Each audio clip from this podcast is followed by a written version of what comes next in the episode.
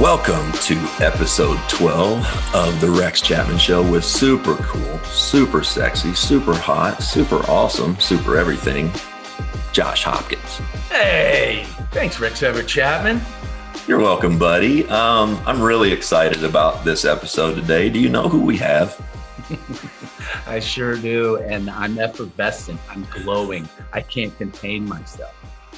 We have Aaron Jamal Crawford. Jay Crossover. Uh, and I personally know he happens to be one of your faves. All time. I mean, just what that guy can do with the basketball is high art. I love Jamal Crawford. I, am so excited. You're going to love him even more. I mean, he's a, people say it all the time. It's corny. I get it, but he's even a better dude than basketball player. Uh, you'll see. Um, before we get into it, let's do book club. Okay. Yes. People know a segment we do where we talk about, we've been what we've been reading over over the week. Um, what what do you got for us today? It was a it was a busy week. Um, the Masters was going on, or not the Masters, the PGA was going on. Um, you know, a lot of lot of playoffs. I I didn't get around to anything this week. This week. Oh, okay. Well, I didn't either. So that's been book club. Yeah. Uh-huh. How about Phil? The old How about Phil? Fifty years old. I love it. I yeah, love it. We're gonna too. have to we're going to have to set our targets on Phil. Maybe get Phil on the old pod. Oh, that would be something else. Would be, but it wouldn't else. be like I wouldn't be as excited as I am today. You know what? I, I wanted to talk to you about the playoffs because they're so great. But you know what? Let's just talk about the playoffs with Jamal Crawford. Jamal, thanks for Welcome. coming on, buddy. Legend, of course. And Josh, I appreciate you, man. Thank you so much. Thank you so, so oh, much. That, that means thanks. a lot thanks for all the entertainment over the years, man. Thank no. you. I, I, I'm just jumping with this, okay, just to get it over with. I mean, players come into the league, and everybody's got their thing that gets them, their special thing. Some people can really shoot, some people got handles, some people are strong and rebound. Your thing, you're just filthy, just filthy, filthy, dirty. At, at any point, you could just put someone live in infamy on the internet at any time. Everyone knew where you had to be on the court because these things you could do with the ball just dirty. How did that come about? Were you always just kind of have a rhythm to it, or, or did you you have to work on your handles all the time? Like, well, how'd that come about? That's a good question, and thank you so much for that. Because there's a lot of players, and me having a lot of favorite players. There's so many guys like that kind of helped shape my imagination, right? Like just you steal from everybody. So I was a kid. I was two years old. I had a basketball with me. Like no matter where I went, I had pictures of me at two years old with a basketball. Like I went to bed, the basketball was next to me. So I just just I would dribble in the mirror sometimes, and I would dribble down the street, and I would try to shake myself in the mirror, right, and imagine it was a, a Rex Chapman, or imagine it was KJ, or imagine it was Gary Payton, or all these great players, and like I never thought that one day I would get a chance to use those moves against the best players ever, right? The best, best players in the world. So for me, it was just imagination. It was watching guys and still I used to watch inside stuff faithfully every single Saturday for jam session or rewind or right. So like I'm looking at all these things. I'm like, man, look at that Iverson crossover. How can I do that and put a twist on it? How can I steal Isiah Thomas sitting in a chair? How can I steal MJ's shot creativity or Magic's no look passes? So I just I stole from everybody. And I think with that, I'm a product of that. Like I remember Rex, when he threw it over his shoulder, it was dunking like I was doing that in the dunkables, like seven feet, right? Seven feet hoops, eight feet hoops. I promise you, true story. And he made it look so cool. So just like I, my imagination just ran wild with the stuff I was able to see, and I just kind of went from there. Wow, the way you talk about it, and it really is, it's art and you were creating on top of other artists and and i love i love the way you put it that way because I, that is one thing i think about when i see you play it's it was very much an artistic expression so thank you thank you so much and then I, I, I look at it like that like when people even see like me scoring or when you know when I was scoring and doing, they would say, "Oh, he's getting buckets." I would look at it more like art. I was like, "No, this is art." Like I, I yeah. my mind kind of works that way, right? And so to see it that way was was pretty cool of you to see it that way. Thank you.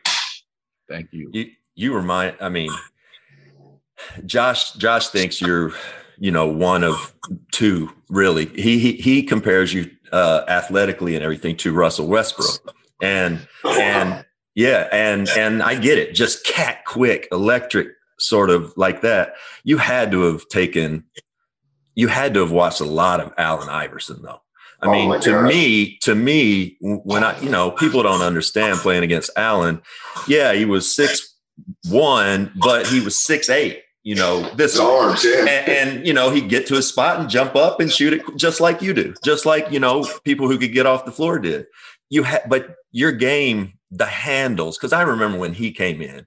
For the rest of us, it was a different thing. It, it was a completely different thing. That crossover, and it from there on, we started seeing more of it. And then you come in, you know, and I thought you you resembled him a lot just with your quickness and your shiftiness. Well, Rex, to be honest with you, I, I literally, my mom, she was here, she would tell you, I had 35 pictures of Allen Iverson on my wall. So I would, and these were like cutouts from magazines, from Slam magazine or from, you know, Hoop magazine, whatever it was, Sports Illustrated. I would cut the pictures out and tape them on the wall. So I feel like out of all the people I watched, he had so much of an effect on me because he was the first person, not the first, but he was one of the first I remember where he would do a move, and most of the time you see his crossovers, he was making a shot after. Yeah, he wasn't just doing the move and not making a shot, right? Because we come up in the, especially you are in the league, but we come up in the and one era where yeah. guys had handles. We're like, yeah, can that translate from this to that, right? Can you really pull that stuff off against the best players in the world? And Iverson brought like a a street kind of neighborhood feel with it. You know what I mean? And that's what yeah. we kind of grew up playing. Like I didn't have a trainer. I didn't have a trainer until I got to the NBA. You know what I mean? So for us, the trainers were the old guys at the park. They're like, no, you're not getting the ball right now. You got to cut it. You got to rebound. Yeah. If you get this open shot, you better make it because you got to prove you're youngest out here. You're 12, 13 years old. You got to prove you can be out here and play with these grown men who are beating you up and fouling you and playing like that, right? So, but Iverson was just like a whole different thing. To see somebody that small that creative, and his left to right crossover was killing everybody. Yeah. And then when he pulled off against MJ, it was like, oh, he's a cult. Now it's like urban legend, right? Yeah. And shot, of course. Mm-hmm. And so seeing that as a kid in my area, everybody wants to do that left to right crossover. So then walking around neighborhoods, it's like, oh, you're gonna do the Iverson. So I'm like, okay, now you gotta do something where they haven't kind of seen it. So I started kind of having the same mindset, but I'm gonna do it behind the back. I'm like, if I can do it behind the back, they can't get to it. They might reach and foul me. They might, you know what I mean? It's, only I know where the ball's going. They can't really see it sometimes. Yeah. So I start mastering that behind the back, behind the back, and kind of just try to bring my own thing. See, but that that's genius, and that's why I say when I played, we, I just sound old when I say that. So, no, uh, uh, but when I when I played, when we played, uh, you just took what the defense gave you. You you you know much it was a jab step game pretty much right? If you right. if isiah thomas could dribble and you know but yeah. right it wasn't like that. And what i've noticed now and you were really one of the with that behind the back you know the crossover the behind the back. You guys invented a whole era where you could you change the game. You could beat you taking what the defense gives but you also have prepackaged moves now where I hit him with this one or that one. Yeah, and we didn't we didn't even know how to do that. I don't know how you guys had the imagination to to dream that up. So after after your era, it became like I think Tim Hardaway was right there in your era, but then it was like yep. Allen Iverson, White Chocolate, yep. Jason Williams, right? And then like Steve Francis, Baron Davis, and myself. We were kind of like the next wave. Yeah. And it's crazy now because obviously I have kids who play and it's funny because I, I work with them, but they'll be different trainers, sometimes off-brand trainers. And some of the stuff they're showing is stuff that I like made up when I was 16 years old. Like jumping, hesitating with two feet off the ground to your crossover. Yeah. I'm like, that's crazy because I never thought when I was 16 would be a training tool, right? I didn't think it would be something people would be teaching.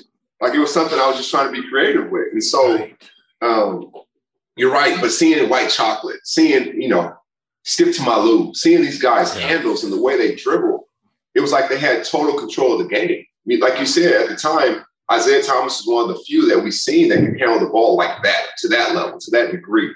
And now you got guys like Kyrie, you got Steph, you got CP, you have so many. Now it's a weapon. It's truly a weapon. Before, you know how it is, Rex. Before, I don't care if you're the best shooter in the world, you weren't taking five threes a game. These guys are taking 15 threes in a game. Yeah right? And the worst shot in basketball when I came in the league was an off the dribble three pointer. It's like you can get that shot with four yeah. seconds left. What are you doing?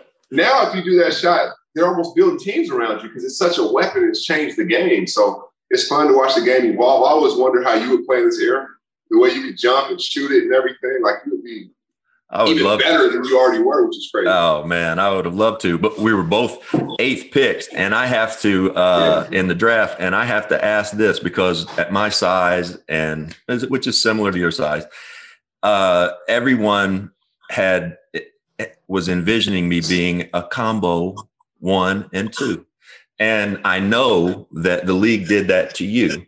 At yes. some point, though, that was abandoned because I was a two. Yeah. I mean, I was a so at what point do you feel like teams sort of gave up that idea that you were going to come in and run the team and that instead you were going to you were going to be a scorer and a bucket getter? So a little bit of my story as far as uh, when I won a state championship in high school, I was a point guard, no doubt mm-hmm. about it. I got to college and I started playing combo guard. You know, myself and Kevin Gaines at the time, in Michigan, we were both about six four, six five. So he handled the ball, I handled the ball, we both shoot it. So we switched off. I get drafted as high as I did after half a season by being a point guard. Jerry Krause loved tall guards. They had him with, with Pip. They had him with MJ, obviously. They had him with Ron Harper. So he loved tall guards. And he envisioned me playing the triangle, being able to, you know, play off the ball as well as well as orchestrate. What happened was I was a point guard then. I tear my ACL going into my second year. Yep. I come back, Jay Williams from Duke is drafted. That's I'm glad you brought that right? up. I'm dying to know about this. Right. Okay. So then um, at the time, Coach Cartwright wouldn't play us together. He was like, You guys are too small defensively.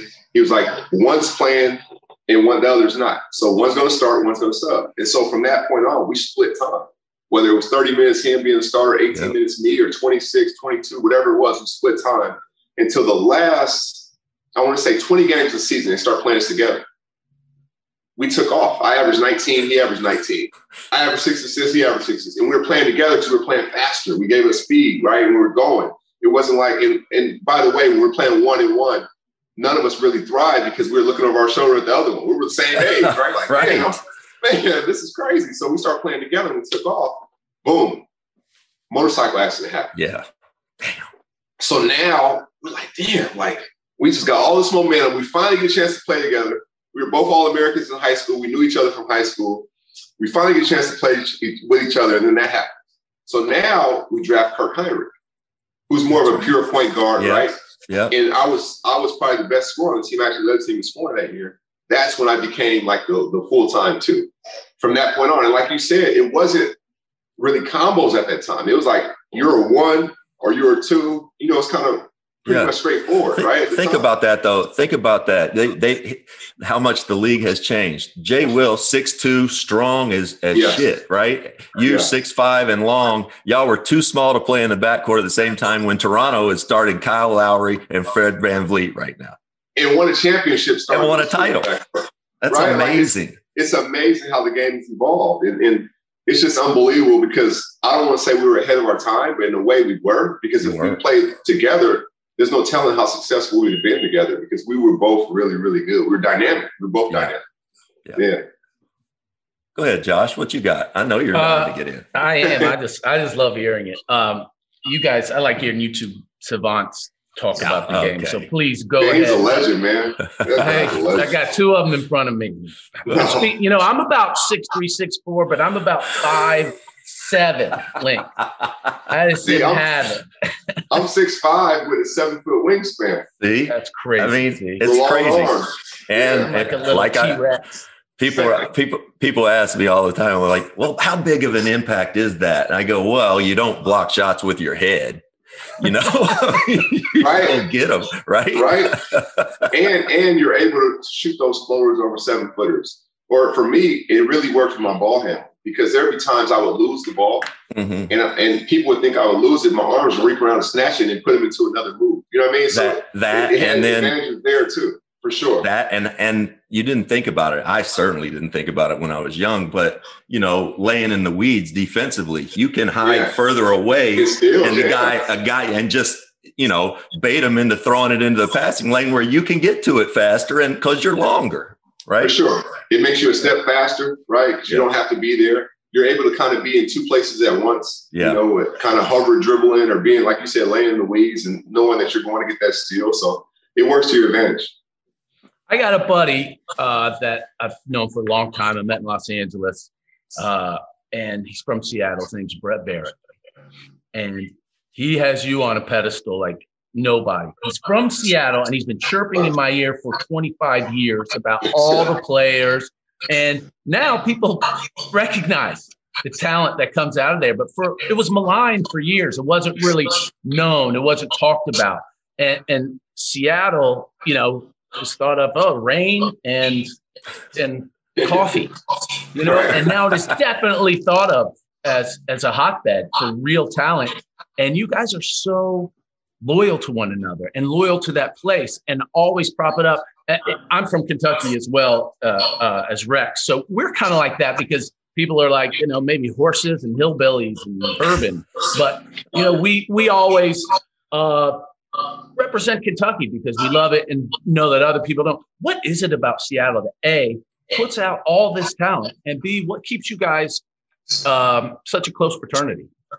Well, A, to answer the first part, is it rains a lot. So we're always in the gym, right? There's nothing else to do but be in the gym. so we're always working on our games. We're always trying to get better.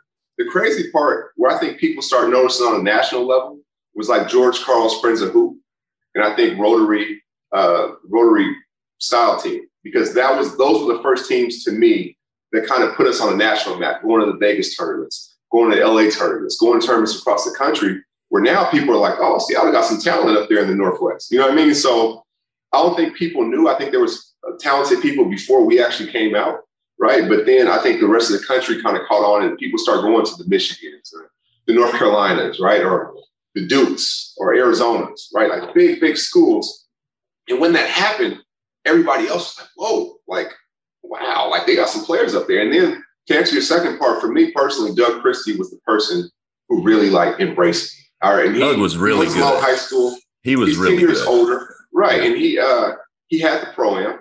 I took over the pro am. I, I played it was 16. When he got towards the end of his career, he passed it to me. And when I was 16 years old, I didn't have Doug's number. But he would say, I'm gonna be at the gym at seven o'clock. gym's probably 45 minutes away. I'll be out there at 6:30 waiting for him. I was like, I don't want your number. I don't want your a dollar from you. Just show me how to be a pro. He had to whip your ass though in those days, Oh, right? Because he right. was grown man. Yeah. Yes, absolutely. Yeah. But just that I was able to, he was the first person I ever seen with like a foam roll stick. He was the first Right. person like working out with a weight vest on. So I'm looking at how I'm like, oh, the pros are doing this. Okay. So he gave me a window into that world and I just stuck to his hip. I never had his phone number.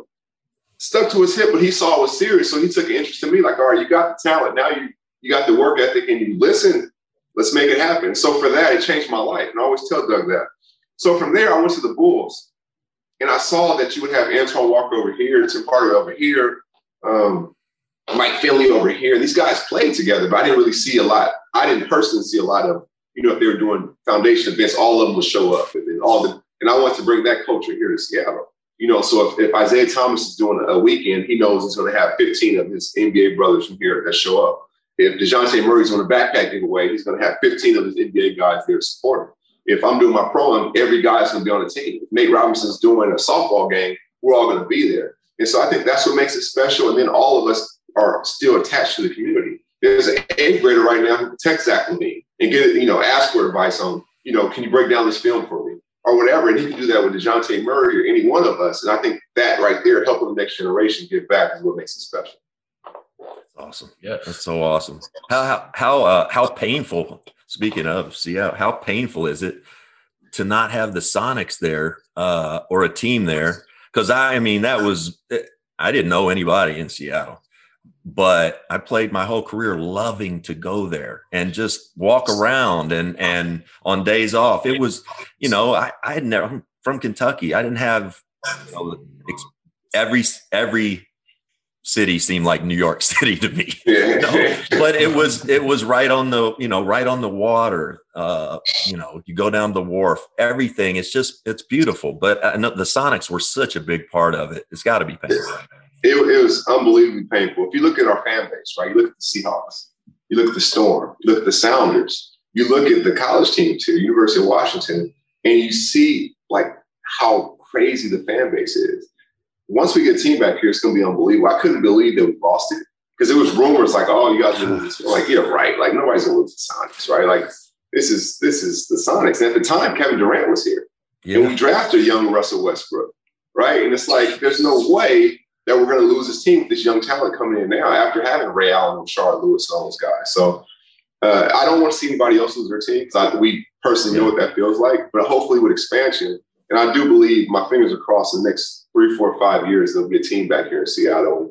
It's just unbelievable. Golden State came and played here KD's last year, and Russell Wilson, Cliff Avril, Bobby Wagner, all these guys are at the game. It's their first time going to an NBA game. They're like, this is what it's like. Like we have to get the Sonics back here. So it was good for them to see it from that perspective as well. Didn't you work at, uh, at the gym? Uh, when the Sonics were there, like in, in junior high and high school, so or something. Or? Yeah, so crazy, crazy story, and I don't want to brag about myself, but when I was in high school, my name like took off so much that I was probably behind Gary Payton, Shawn Kemp.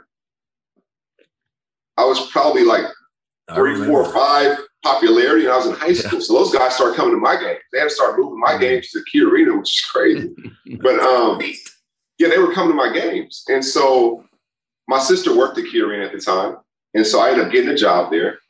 And I was actually the kid. I remember I worked 27 hours my first two days, 14 hours the first day, 13 the second.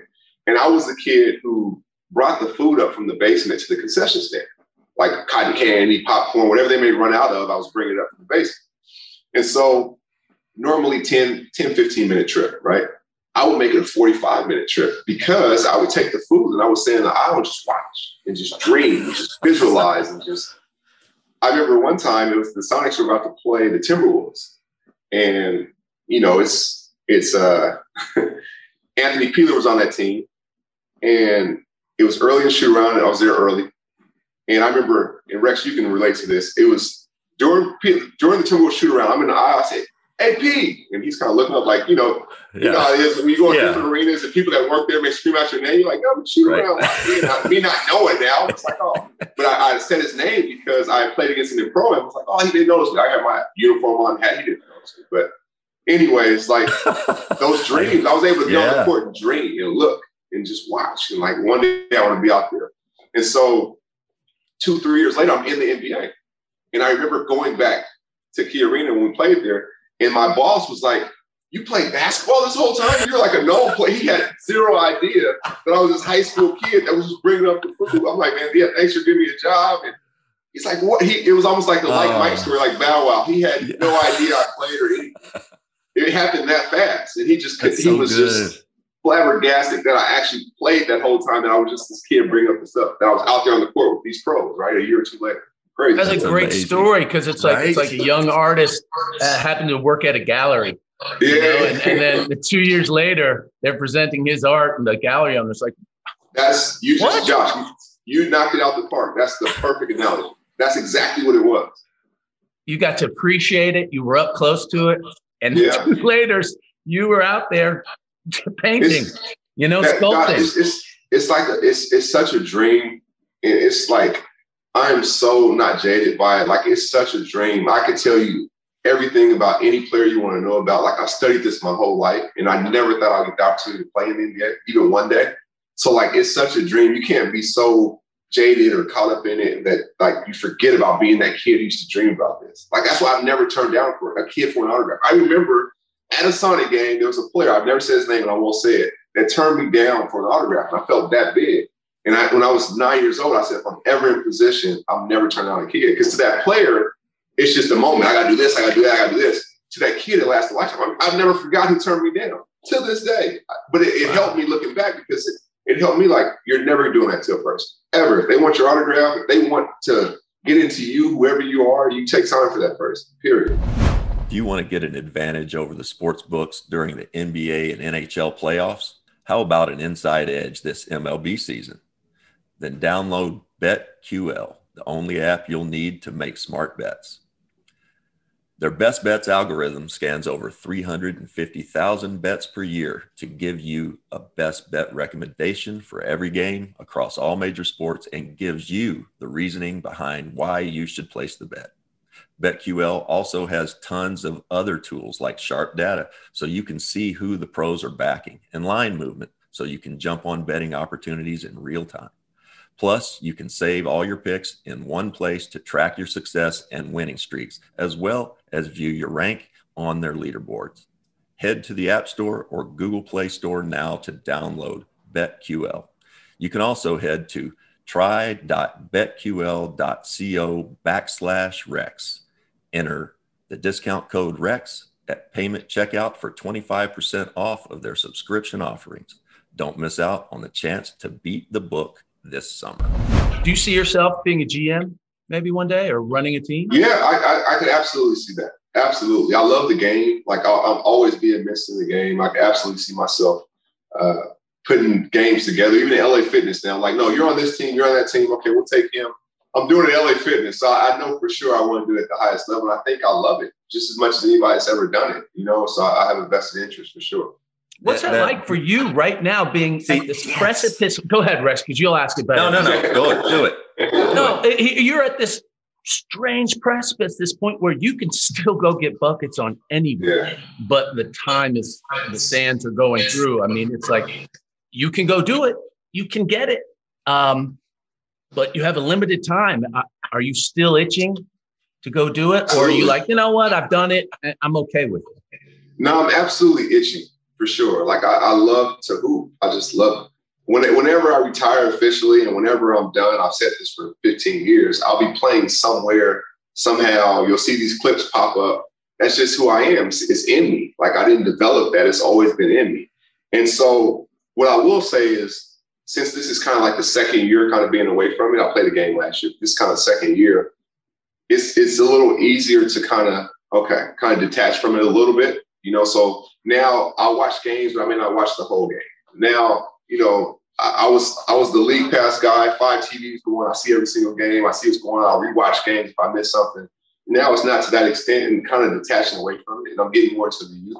Like my son is 10 years old and he plays, and I'm, really enjoying kind of help with his team and coaching and, and things of that nature. But that's the part that eats at me because I know I can still hoop without it. Like it's not even a question, right? And it's, it's and I'm not even saying this because it's me. I promise you, if we got in the gym with whoever you wanted, you'd be like, oh, he still can go right? Say no more. I know. Yeah. Say no like, more. Who's, who's, who scores 50 their last game off the bench and then that's it? yeah. Like what happened? Yeah. Yeah. I mean, I feel like I'm taking crazy pills. I know. So I want to ask though, I, I, was texting, I won't say which, with a GM earlier today just to congratulate them on yesterday. I said, mm-hmm. I got to run though, because um, I got Jamal Crawford coming on today. And uh, he said, tell crossover what's up and ask him how many shots he's gotten up today or how many he's about to get up. Hundreds every single day. That that part doesn't change. Like rex I, and josh i play one-on-one by myself. Yeah. To 100 yeah. no like so it's really one on none and i'm taking like i'm going game speed every single time no stop till 25 is a quarter so i'll stop at 25 to get a quick drink and i'm going back at it if i miss a shot Rex Chapman or whoever that legend is gets two or three points, whatever shot I shoot. If I make it, I get those points. We're going to 100. Like the love is, and I'm doing this outside. Like the love is is is unbelievable. It's undying. And I train as if I'm going to play because I'm not training for that. I'm training for me. This is this is who I am.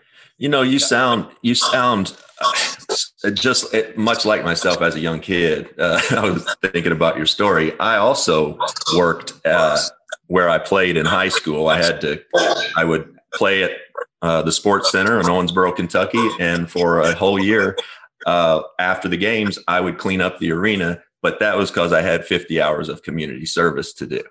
So. still got it done. Just, got it done. Yeah, got it done still got it done. I don't know. I'm just uh, I'm I'm fascinated by you. I was eaten up by basketball though. And but it kept me very sort of one dimensional you sound equally eaten up by basketball and the dream and all of that but you also seem so diverse in your thoughts and in your mind and your curiosity. I had zero curiosity about anything else. Where does that come from? I think it comes from life to be honest with you. Like i, I not that I watch a lot of TV shows, but I, I pay attention to a lot of different things, and I'm, I'm, interested in different things. Like my wife always say, if I wasn't a basketball player, I'd be an architect. And I'm not even the best drawer. I just like to design things. I like to be creative in my mind. And she's like, no, I think you'd be a school counselor because you have a really good ear to listen to people. right? And so I'm like, all right, well, that's a good combination. I could be some type of counselor with architectural, you know, uh, creativity in the midst of that. But I, I don't know. I think it just comes from from living, to be honest with you. Like I've seen the highs, I've seen the lows, I've seen everything in between. Like I've seen people who are like really wealthy. I've seen people who are wealthy and lost it all. I've seen people who have never had wealth. Like, but I can relate to them all. You know what I mean? So it's just life. Just just talking to people. What, I, what I've learned about myself is I love having conversations with people who have already lived. And not, not to say that they're going anywhere, just the fact that they've experienced so much already. I think that's how you like accumulate wisdom. You accumulate different interests. You accumulate different because you're not the same person at 20 as you were, you know, at 30. You, you're you're always evolving. And so for me, I think you know, as you evolve, I have a family. That's you know, redirecting my attention and my my drive for that. And and at a certain point, it, it becomes less about you and, and, more about those that you care about, especially your kids, right, and, and their future. So for me, just constantly evolving and still trying to figure it out. Like I don't know it all. I'm still trying to learn. I'm still trying to figure it out. Well, I saw you. I I randomly ran into on the internet uh, something about you said your ten year old son, like JJ. Yeah, JJ. Yeah. Yeah, and uh, how do you how do you deal with that? He's he's on the internet already getting buckets, and people are like he plays just like his dad. How do you control his ego in this time, and also how do you nurture it? Yeah, it's, it's so different now, right? Because before he started playing for like AAU teams, I told him, I'm like, look, there's gonna be people out there who are saying you're the best thing. There's gonna be people out there say you're not your dad. There's gonna be people out there say you're not good at all. So you gotta have tunnel vision, right? You can't care about rankings. Uh, the very few people who were ranked number one in high school or number one in eighth grade end up number one as a senior year in high school. It's just the reality of it. I'm like, don't care about any of that. That's just another person's view of you. That's not the view of yourself. I said, and especially if you really want to do this, we're just putting it piece by piece, right? Step by step until, you know, we get wherever we're trying to go. But for enjoy it. I want to have fun. Like we're going to work at it. And luckily, you know, for me and him, I guess is that, you know, I, have done it for so long that I kind of can help guide him. But I want to never lose that love for it and that passion. Just always have fun and embrace it. And I have an older son who plays college basketball as well right? And I had two daughters who have totally different interests. One, one daughter is into dance and one's into soccer and karate. So it's just like it's it's it's really cool because you have to have the same uh, algorithm with all of them, right? And be vested with all of them, and, and really know that whatever they want to do is important to to us as well. And me and my wife, I think, do a pretty good job of that. You had to put down the basketball when you were a kid, though, right? For a little while. What was, you yeah. weren't always uh, you you did you weren't always perfect. Oh, right? absolutely. What what was and, going on then? Right, and I was getting in trouble. Right, sometimes hang with the wrong crowd. Sometimes middle uh, school, uh, middle school age. Middle school age, yeah, for yeah. sure. High school, especially beginning of high school, but middle school age. I mean, I was the kid. I, I, I love baseball. I love. I played football as well, so I played those three. I started all of them at eight years old. But I was mischievous as a kid sometimes. Run, I was always running with older people. Even mm-hmm. then, I like I'm running with older people trying to do what they're doing. Sometimes I would come in the house. You know, I'm 10 years old. I may come in the house with my dad because my mom and dad were together. Mm-hmm. When I was with my mom and sisters, I was kind of man at the house at 10. I was coming in at 10 o'clock at night sometimes, right? And I couldn't imagine my kid right now, 10 years old, coming in at 10 at night. So I mean, I was able to kind of grow up fast. And, and, a lot of times we hear about the horror stories that, and like I said, I have some stories too. But for me, I guess I was in the, the minority as far as turning around and making it work. Sometimes I, I, I just interesting what you said. You played all those other sports, and this has come up in some other uh, pod talks because you know we're from a generation where you played everything. Rex and I, you just played whatever sport was that season, and I, I mean, I just I didn't touch a basketball again until it was basketball season. Right. You know, that was you know sixth grade. That's what you did, and every year I just thought you got better because I grew every year, and I'm like, oh, I'm just way better. I'm naturally gonna get better, right? Yeah, yeah. yeah. Unfortunately, I didn't learn that that doesn't happen as you're an adult. I just go, hey, I'll be better next year. No, right. that's worse.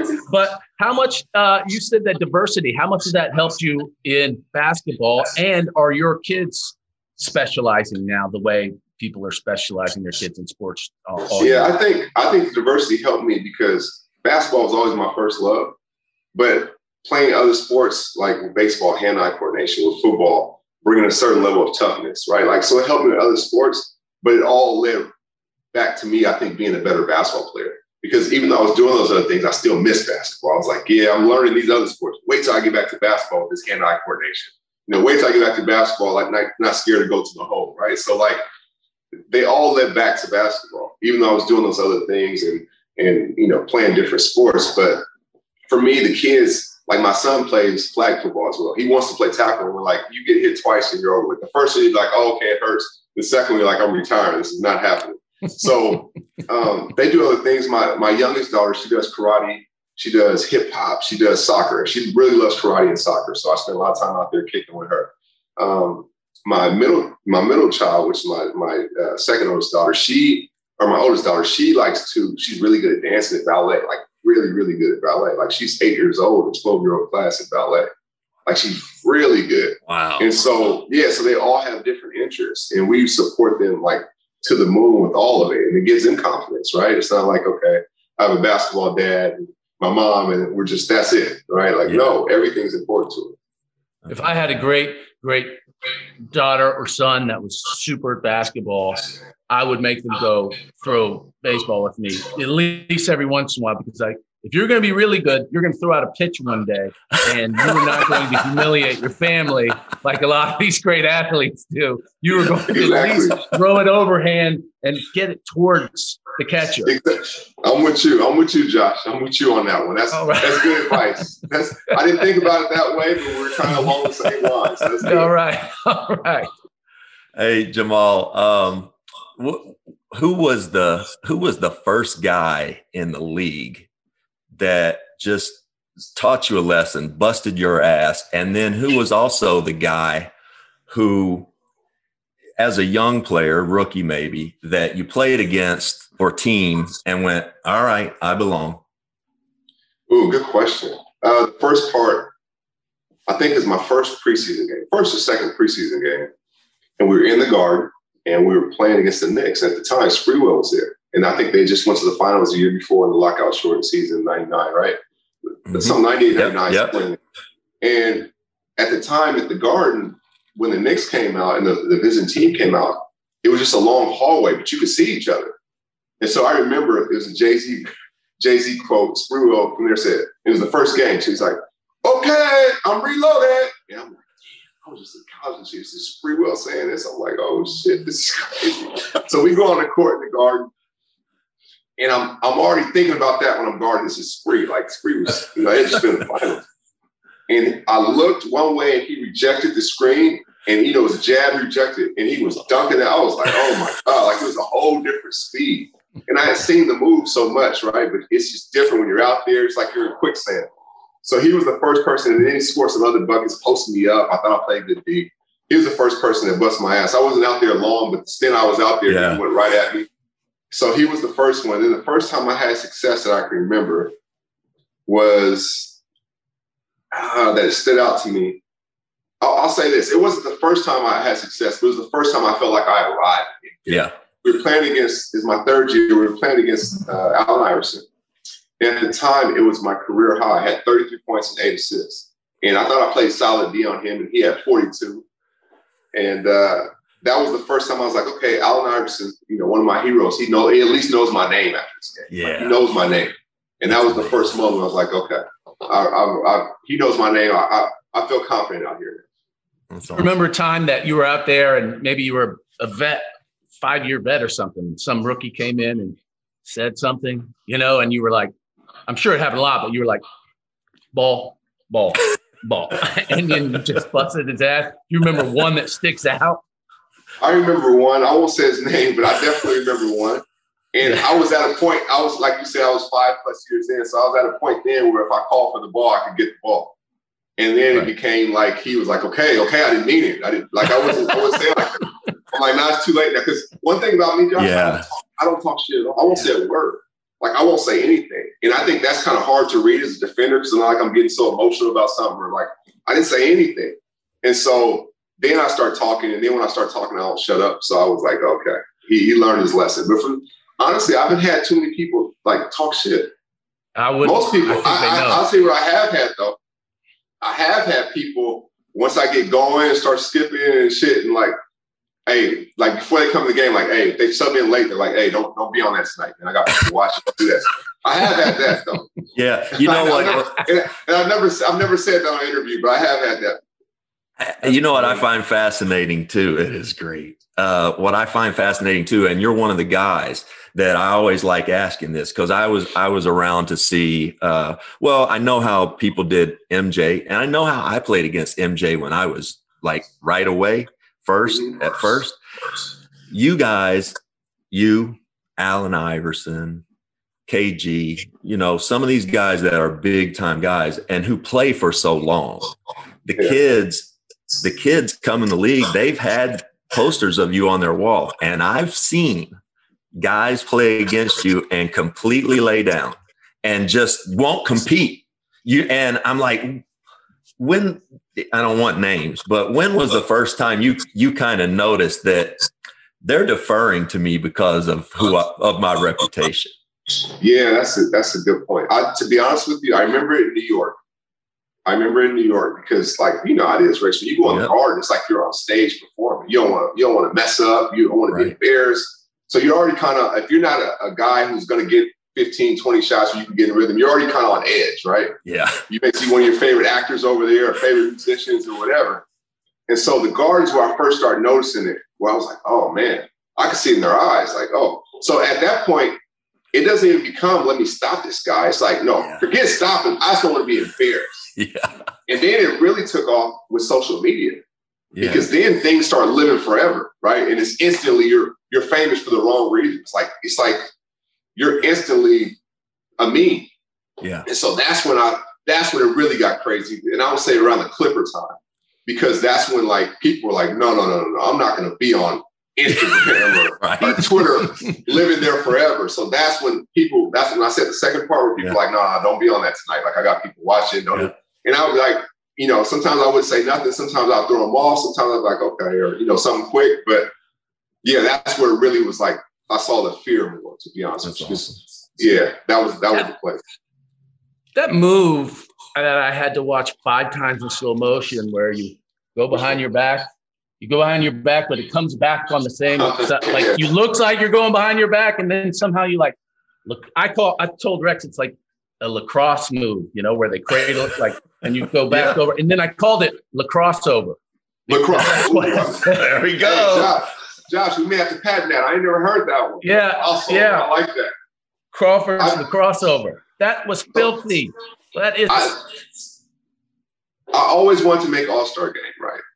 I always did. I always figured I would make at least. And I, I thought I had like three seasons where I was I should have made it. To be honest with you, but I was two of them. I was coming off the bench at the time. But anyways, I literally this is no lie. I literally have ten moves I've never pulled out because I was saving it for that stage, right? Because wow. we all we all remember we all remember when Tracy McGrady threw off the backboard dunk yeah. in All Star game, right? We always remember those certain like signature plays. We all remember the Kobe dunk when Garnett threw him alive, or or the wraparound mm-hmm. move he did. But I, I, literally had ten plays. I still have them, but where I was going to do it for the All Star game. Now I'm going to have to pass them to my son. They're, they're like the Prince records in the vault, right? You may never see them, but the B sides exactly.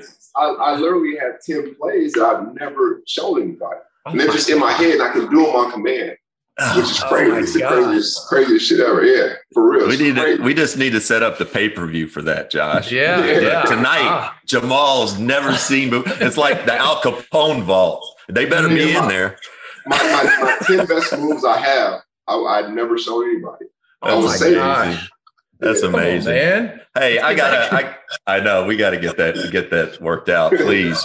Um, all right, let's talk about the playoffs. What do you like? Uh, what you like so far? I mean, who, who's who impressed you so far?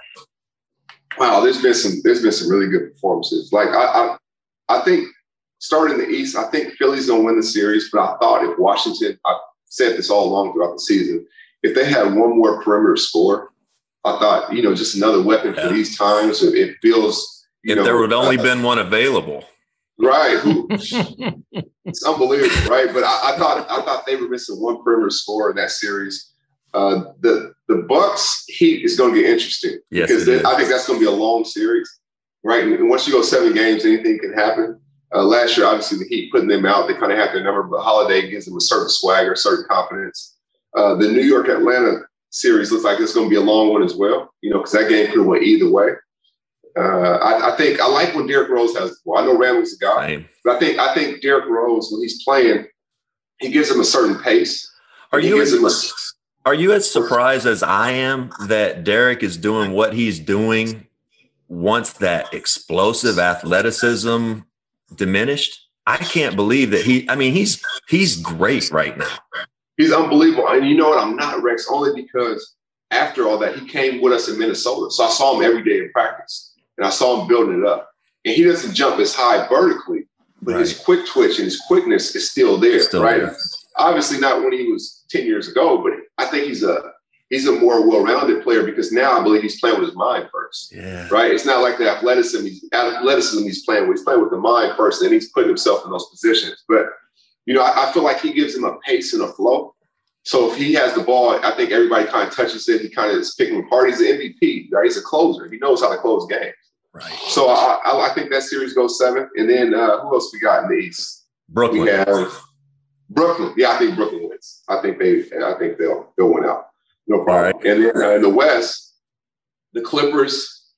It, the part that's kind of for me interesting is is like obviously they had a year to kind of prep for this moment, right? The way they went out, and it's like okay, you're not showing that urgency. That's kind of concerning. But maybe if Kawhi switches on Luka in the second game. We kind of see how that looks after that. Uh, but I, I, think they still ultimately win. It's just shit. I thought it would be a little bit easier. And then the Lakers Phoenix is probably the most interesting one, depending on CP's health. Mm-hmm. Because I think this is one of the first times where LeBron has played a chess player like himself. Chris is the same thought process, the same, the way he moves the pieces, the way he does everything. And I think Booker's a closer. And Book used to ask me what the playoffs was like. And he's built for the playoffs. When I right? saw like yesterday, I was like, he might get 40 today. He's right? wanted this forever. He's wanted this forever. So it didn't surprise me how he came out. And what surprised me most was the Lakers were already double teaming him early. I'm like, well, you guys built a team with all these defenders, right? KCP and Wesley Matthews and all these guys, but you're still double teaming him, which is effectively going to give somebody an open shot. But I, I mean, it'd be tough to put the Lakers out, but I think that goes seven as well. Wow. But Chris's health is going to be a big question yeah. there. Yeah. And then we have, uh, I think Portland beats Denver. I do too. I believe they beat Denver. I think they just have more closers. I think no Jamal Murray, even though Michael Porter is the same thing, obviously, it's different when you've done it before.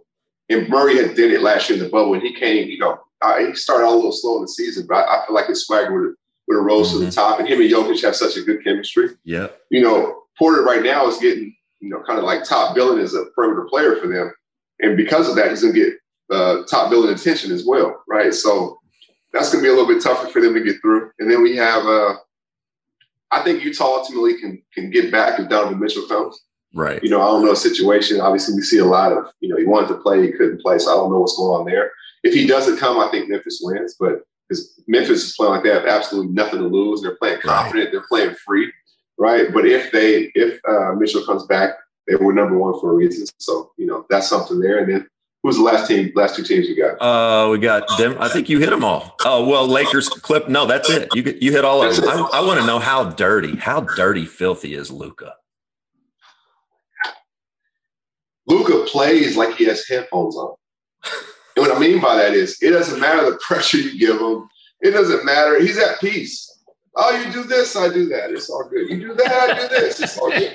the guy is playing like he has Rex. Am I lying? I know you're exactly right. He's so at peace. He's and you can tell the game's in slow motion for him. Right? He's, he doesn't care. I like also. I like that he's French to you. Let me I, I had to go to my French voice. I had to go to smooth, easy, butter voice, right? Like, That's right. I'm gonna tell you. Bonjour, bonjour, It's easy, it's easy breezy. I'm gonna, I'm gonna tell you a crazy story about Luka. No joke. We were in the bubble last year, and I've never said this. we're in the bubble last year. At the time, us, Memphis, Dallas, Indiana, Philly, Orlando all stay in the same kind of bubble, right within the bubble. I see Luka at the at the mill room. This is no, I'm, I'm standing behind him, probably 20, 25 feet. He's limping. like really limping as he's walking. I said, "There's no way he's playing tonight." That was the night he hit the game when he shot with the Clippers. When he had 42 points, he was limping. Like I said, "There's no way he's playing tonight." So that tells me he's a gamer. He's tough. He can shoot it. Like he in his size, he's a little bit quicker than you think he is when you try to press him. He's a little bit stronger than you think he is when you try to get into his body. So Luka is just he's he's a, he's amazing. And the fact he's so young, he's a he's a savant already. Because when I see him, when like yesterday, watching him play against this weekend, watching him play against Kawhi, when they would get matched up, he, you know, look, you know, Kawhi. If you those hands, that claw, oh, yeah. Eh, the size, yeah, and but he moves Kawhi. He even moves Kawhi around. He'll back him down. What? Right. That, that dude's different. And I, I, think there's a reason the Clippers haven't put Kawhi on. It's not that Kawhi is just going to stop him, right? I think it's going to take a lot out of him yes. on the offensive end, right? So we're like, hey, let's see if we can negate him, if we can negate Luka, control him at least, and then kind of save Kawhi. Now we got to put him on him. We got to, you know, all hands on deck. We got to go get this win. Yeah. Uh, uh, let me ask uh, some things because I got you, and I'll never have you like this again.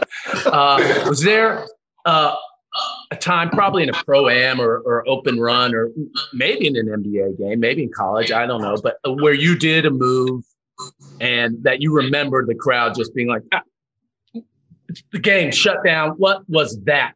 And is it the same move as was there a time that you did a move and you were like, well, that was dirty? it's true. So the first question I mean, the answer to the first question, I was in high school, and this is on tape, by the way. I haven't released anything. Actually, a friend of mine has. I have to get it from him. So I catch the mm. ball, catch the ball full court. The hoop is the other way. I turn my back to the hoop. So I'm walking up court, but I'm walking up court backwards. To put in perspective, there's defense there. I'm walking up court backwards. I'm skipping through the legs, walking backwards. The hoop is behind me now, and I'm walking backwards. oh no, Rex, it gets better. Hold on. I'm walking backwards. So the hoops where the jersey is. I'm walking backwards through my legs like this. I finally know my bearings. I get to about the hash mark. I take one. Now, now I turn and face the hoop with the defender there. The defender was scared of pressure the whole time. Yeah. I turn and face the hoop. I touch the ground. I throw the ball over my neck. I shoot the ball and turn around before the ball goes in. And I'm like, did it go in? Did it go in? And the crowd, it went in. The crowd lost it. I was in high school. We won state championships that year. The crowd lost it. Uh, you have that tape somewhere? You have that on tape? I, I, That's please. oh, please, God. Yeah. please. I gotta Absolutely. see it. That's and one day, one day, I promise you, I will release. I right. Please, please right. do it. Yes, yes. Oh, and the crowd lost in And the I bet. I remember I was with the Bulls. It was the summertime. We were playing Northwestern with some of their players. And I made a guy fall twice on the same play. So I, I did a move, made him fall, brought the ball back, let him get up, did a move, and he fell again. And I hit the shot. Their players with me. I lost it. yeah. Those two plays out. Yeah, that's great. you have a all a filthy five. You're on the team. You got four more, just fil- just the filthiest players you ever played with or against or watched. You have a four more, filthy five. Just filthy? Yes. Dirty, filthy. No, no, you're on the team. You're on the team. Sorry. I never put myself on those lists, but I'm gonna get you. Steph I'm putting Curry. you on it. I'm putting Steph Curry. Steph Curry yeah. is filthy. Kyrie yes, is filthy. Yes. KD is filthy. And Kobe and Michael Jordan are filthy. There you go. They're filthy. Take me off it. That's why I got those five. If you want Al, Al, Al, Allen Iverson is filthy.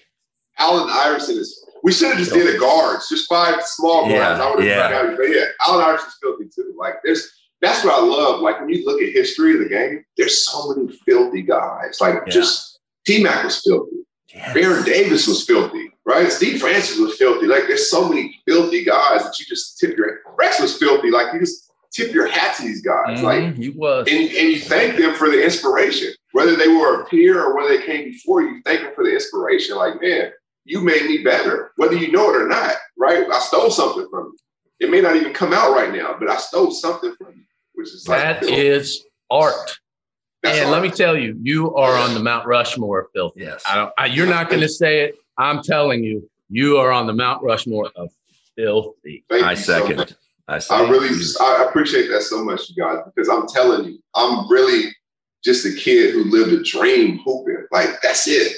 It was. I used to. I'll be in the backyard. If I make this shot, I'm going to Michigan. And if somehow make it, I'm in seventh grade. They don't know who I am. If I make this shot, I'm going to NBA. Like I was that kid. So like to do this in real time, like I just I thank God every single day for it. I really, really, awesome. really do. Awesome.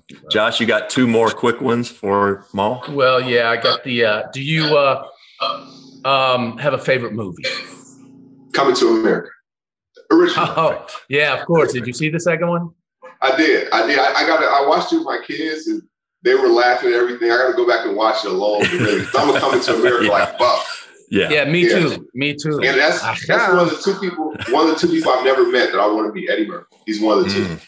Yeah, he's he's I would say he's one of the the artists that's probably inspired me the most, Eddie Murphy. Yes. I mean, I just can quote every movie, everything he said. Just, my my inflection, the way I speak today, is because of those that raw and and delirious. You know, uh, you know, most of my good friends can can do all this. Okay, so coming to America, love it. Um, and then front row center for any concert, speaker, uh, any dead or alive, you're front row center for it. It's a tie between Michael Jordan and Michael Jackson. Just, I would just like to see them, because to me, like for the art form, as we're speaking of art, for the art form and what they do, their art they were the highest level of that. Like they were the ceiling of that art form. And so for me, I believe they're both artists too. Like I really believe, like Michael Jordan, you can't tell me he wasn't an artist. I I'll sit. My wife would tell you, she, she was in there. I will sit, I was watching, I was watching the last dance game, but I'll sit and watch Michael Jordan highlights from like 84 or 80. Last night I was watching when he played against the NBA All-Star team or NBA All-Stars when he was with the USA team in 84. He wasn't even yeah. playing an NBA game he'll do stuff and I'll laugh. Like, this looks futuristic. Like, no. this was 30 years ago. It looks like the future of what the sport will look like. Like, he's just, he's such an artist. And Michael Jackson, such being such a perfectionist and such a, just, he's past icon. He's past everything. But if you watch when he's dancing, every time he does like a foot move, it matches with the beat. He like never misses. Little, he never the misses. The smallest, the smallest details right? It's it's unbelievable. And I'll tell you guys something, and I'll, I do not know if I ever said it, and this is a conversation I had with Kobe when he was alive, is that Michael Jackson was one of his first mentors. And he used to talk about that. He told he told me about it. He was like, you know, Michael was like, it's okay for people to look at you weird. Just go chase what you're chasing. You know, you're gonna be looked at. Most geniuses are a little weird, quote unquote, right? So he was like, just go chase it. Go, go for it. And I remember Kobe telling me stories of Michael calling the house like crazy stuff. That's great.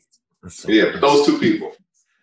Man, Fantastic. Mal, thanks, buddy. Uh, come back, come back again, please. We got we got to do a part two. Come on, you serious? Oh, no question. In, in. All right, Josh, Jamal Crawford. I gotta follow you, Josh, on Twitter. I gotta follow you. You got you got some good stuff going. Oh, thanks, buddy. Man, I, I really appreciate you. Mr. Josh Hopkins, Mr. Josh Hopkins. Um, I got you.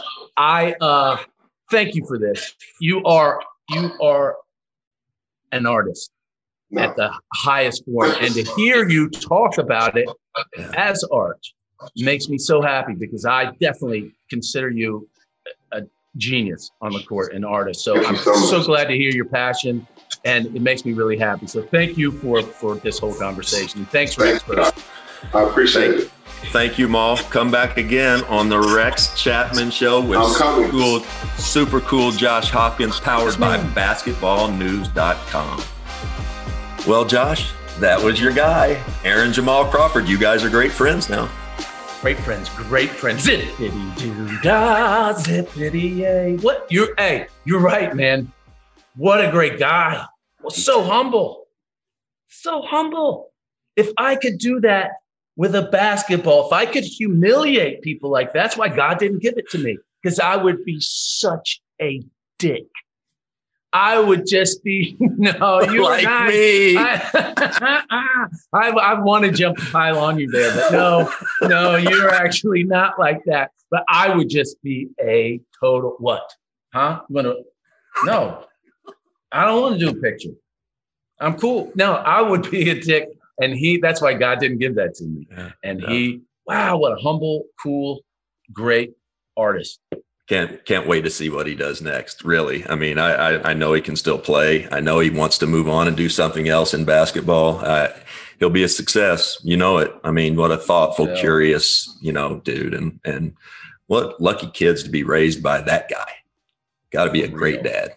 Um, real. You know what we have, Josh? That was awesome. Um, really. Um, you know what we have next week? Yeah, we got a little twist, don't we? We got a little twist coming up. We've got Scott O'Neill, CEO of the Philadelphia 76ers. Mm-hmm. And uh, he does have a book coming out. We may have to pull book duty again, like we always do every week. Yeah, yeah, but not more reading. And more reading for us. Um, so next week, I know he's an impressive cat. Oh, I've already done some reading about yeah. and stuff.